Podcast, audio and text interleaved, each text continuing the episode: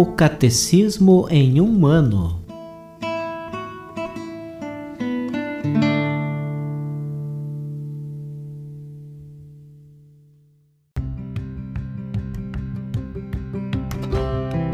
Olá, eu sou Yuri, seminarista da Diocese de Ponta Grossa, Paraná. Você está ouvindo o podcast O Catecismo em um ano Vamos ler todo o Catecismo da Igreja Católica ao longo de 365 episódios. Estamos utilizando a tradução em português apresentada pela CNBB em 2013, baseada na edição típica em latim de 1997. Baixe o plano de leitura por meio de um link que você encontra na página do Instagram O Catecismo em um Ano ou na descrição desse podcast.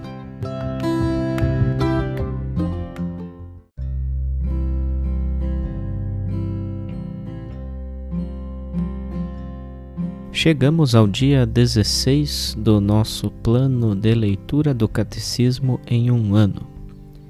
Estamos na primeira parte do Catecismo, a profissão de fé. Na primeira sessão, eu creio, nós cremos, no capítulo 2, Deus vem ao encontro do homem. Hoje leremos o segundo item do artigo 3 que trata da Sagrada Escritura. E para tanto leremos os números 105 a 108.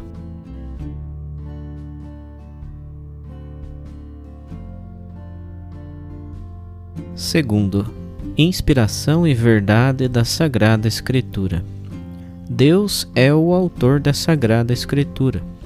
As coisas divinamente reveladas que estão contidas e são apresentadas nos livros da Sagrada Escritura foram registradas sob a inspiração do Espírito Santo.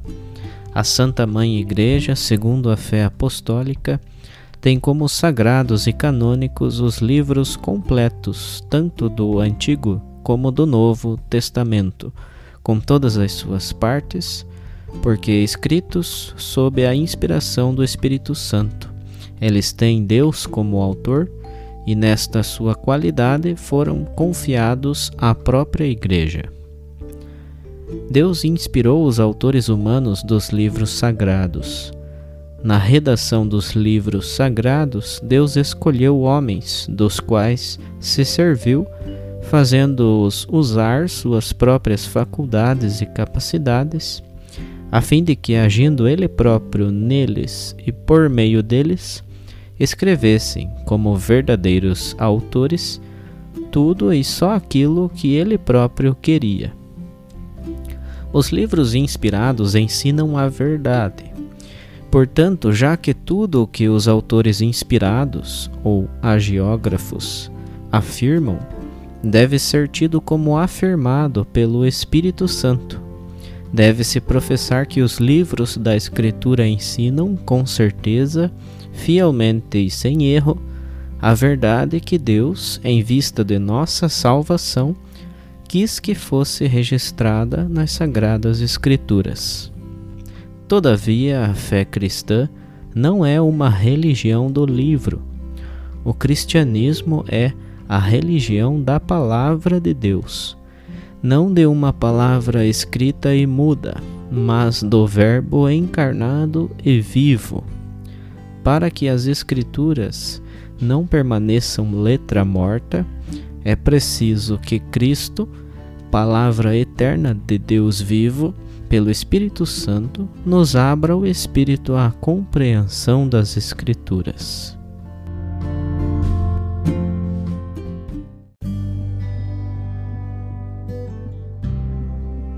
Como um comentário adicional para hoje, Vamos ler um discurso do Papa Francisco por ocasião de um congresso internacional com a temática da Sagrada Escritura.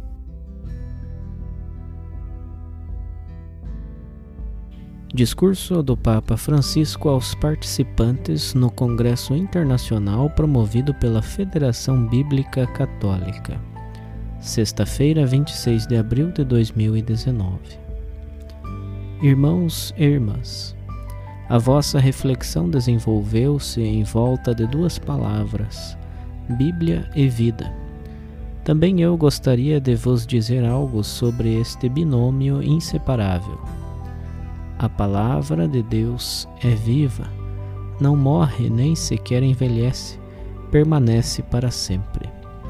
Permanece jovem diante de tudo aquilo que passa e preserva do envelhecimento interior quantos a põem em prática. É viva e dá vida. É importante recordar que o Espírito Santo, o vivificador, gosta de agir através da Escritura. Com efeito, a palavra transmite ao mundo o sopro de Deus infunde no coração o calor do Senhor. Todas as contribuições acadêmicas, os volumes que se publicam, estão e não podem deixar de estar a serviço disso são como a lenha que, recolhida e amontoada cansativamente, serve para aquecer. Mas, do mesmo modo que a lenha não produz calor por si só, também os melhores estudos não o farão. É preciso o fogo, é necessário o espírito para que a Bíblia arda no coração e se torne vida. Então, a lenha boa pode ser útil para alimentar este fogo. Mas a Bíblia não é uma bonita coletânea de livros sagrados a estudar. É palavra de vida a semear, dádiva que o ressuscitado pede para acolher e distribuir, a fim de que haja vida no seu nome. Na igreja, a palavra é uma insubstituível injeção de vida. Por isso, as homilias são fundamentais. A pregação não é um exercício de retórica nem sequer um conjunto de sábias noções humanas. Seria unicamente lenha. Ao contrário, é partilha do Espírito, da palavra divina que sensibilizou o coração do pregador, o qual comunica aquele entusiasmo, aquela unção.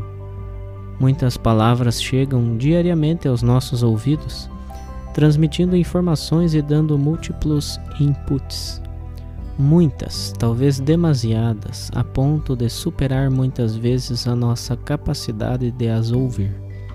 Mas não podemos renunciar à palavra de Jesus, a única palavra de vida eterna, da qual temos necessidade todos os dias. Seria bom ver florescer uma nova estação de maior amor pela Sagrada Escritura da parte de todos os membros do povo de Deus de modo que se aprofunde a relação com a própria pessoa de Jesus. Seria bom que a palavra de Deus se tornasse cada vez mais o coração de toda a atividade eclesial, o coração pulsante que vitaliza os membros do corpo. O Espírito deseja plasmar-nos como igreja, formato palavra, uma igreja que não fale por si só nem de si mesma mas que no coração e nos lábios tenha o Senhor e que aura diariamente da Sua palavra.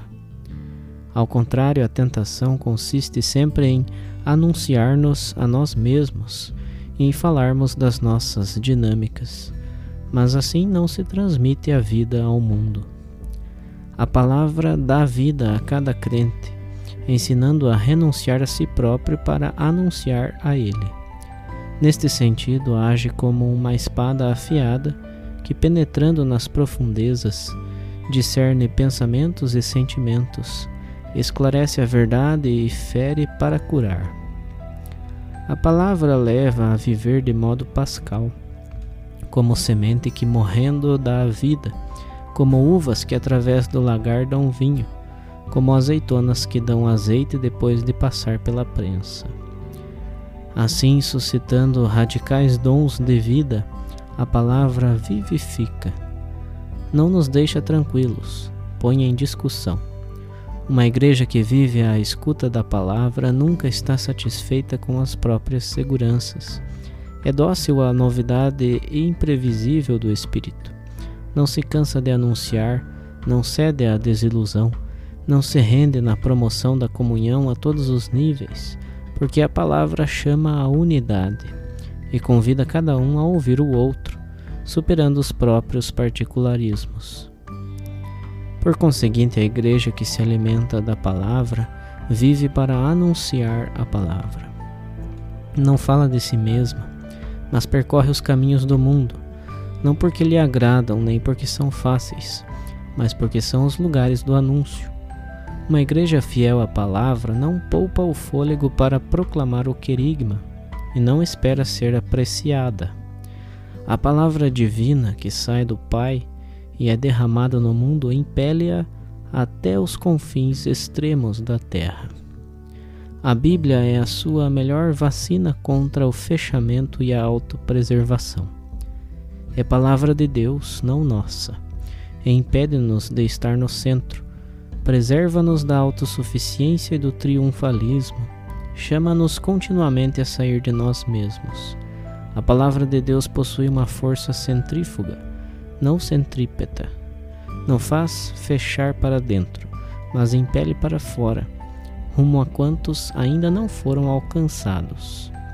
Não garante confortos tíbios, porque é fogo e vento. É espírito que faz arder o coração e desloca os horizontes, dilatando-os com a sua criatividade. Bíblia e vida, engajemo-nos para que estas duas palavras se abracem, a fim de que uma nunca permaneça sem a outra. Gostaria de concluir com uma expressão do apóstolo Paulo, que no final de uma carta escreve: Quanto ao resto, irmãos, orai por nós. Assim como ele, também eu vos peço que rezeis. Mas São Paulo especifica o motivo da oração: para que a palavra do Senhor avance. Segunda carta aos Tessalonicenses, capítulo 3, versículo 1. Oremos e esforcemo-nos a fim de que a Bíblia não permaneça na biblioteca, no meio de muitos livros que falam sobre ela, mas avance pelos caminhos do mundo e seja esperada onde as pessoas vivem. Faço votos a fim de que sejais bons anunciadores da palavra.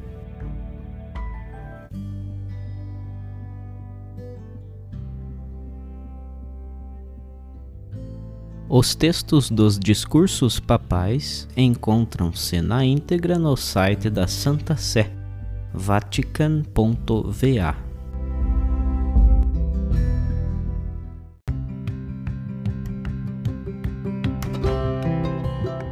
Você acaba de ouvir mais um episódio do podcast O Catecismo em um Ano. Continue nesse bom propósito de aprofundar o conhecimento e a vivência da fé católica e procure participar da sua comunidade. Rezemos por todos que estão fazendo esse caminho de leitura do Catecismo. Até amanhã!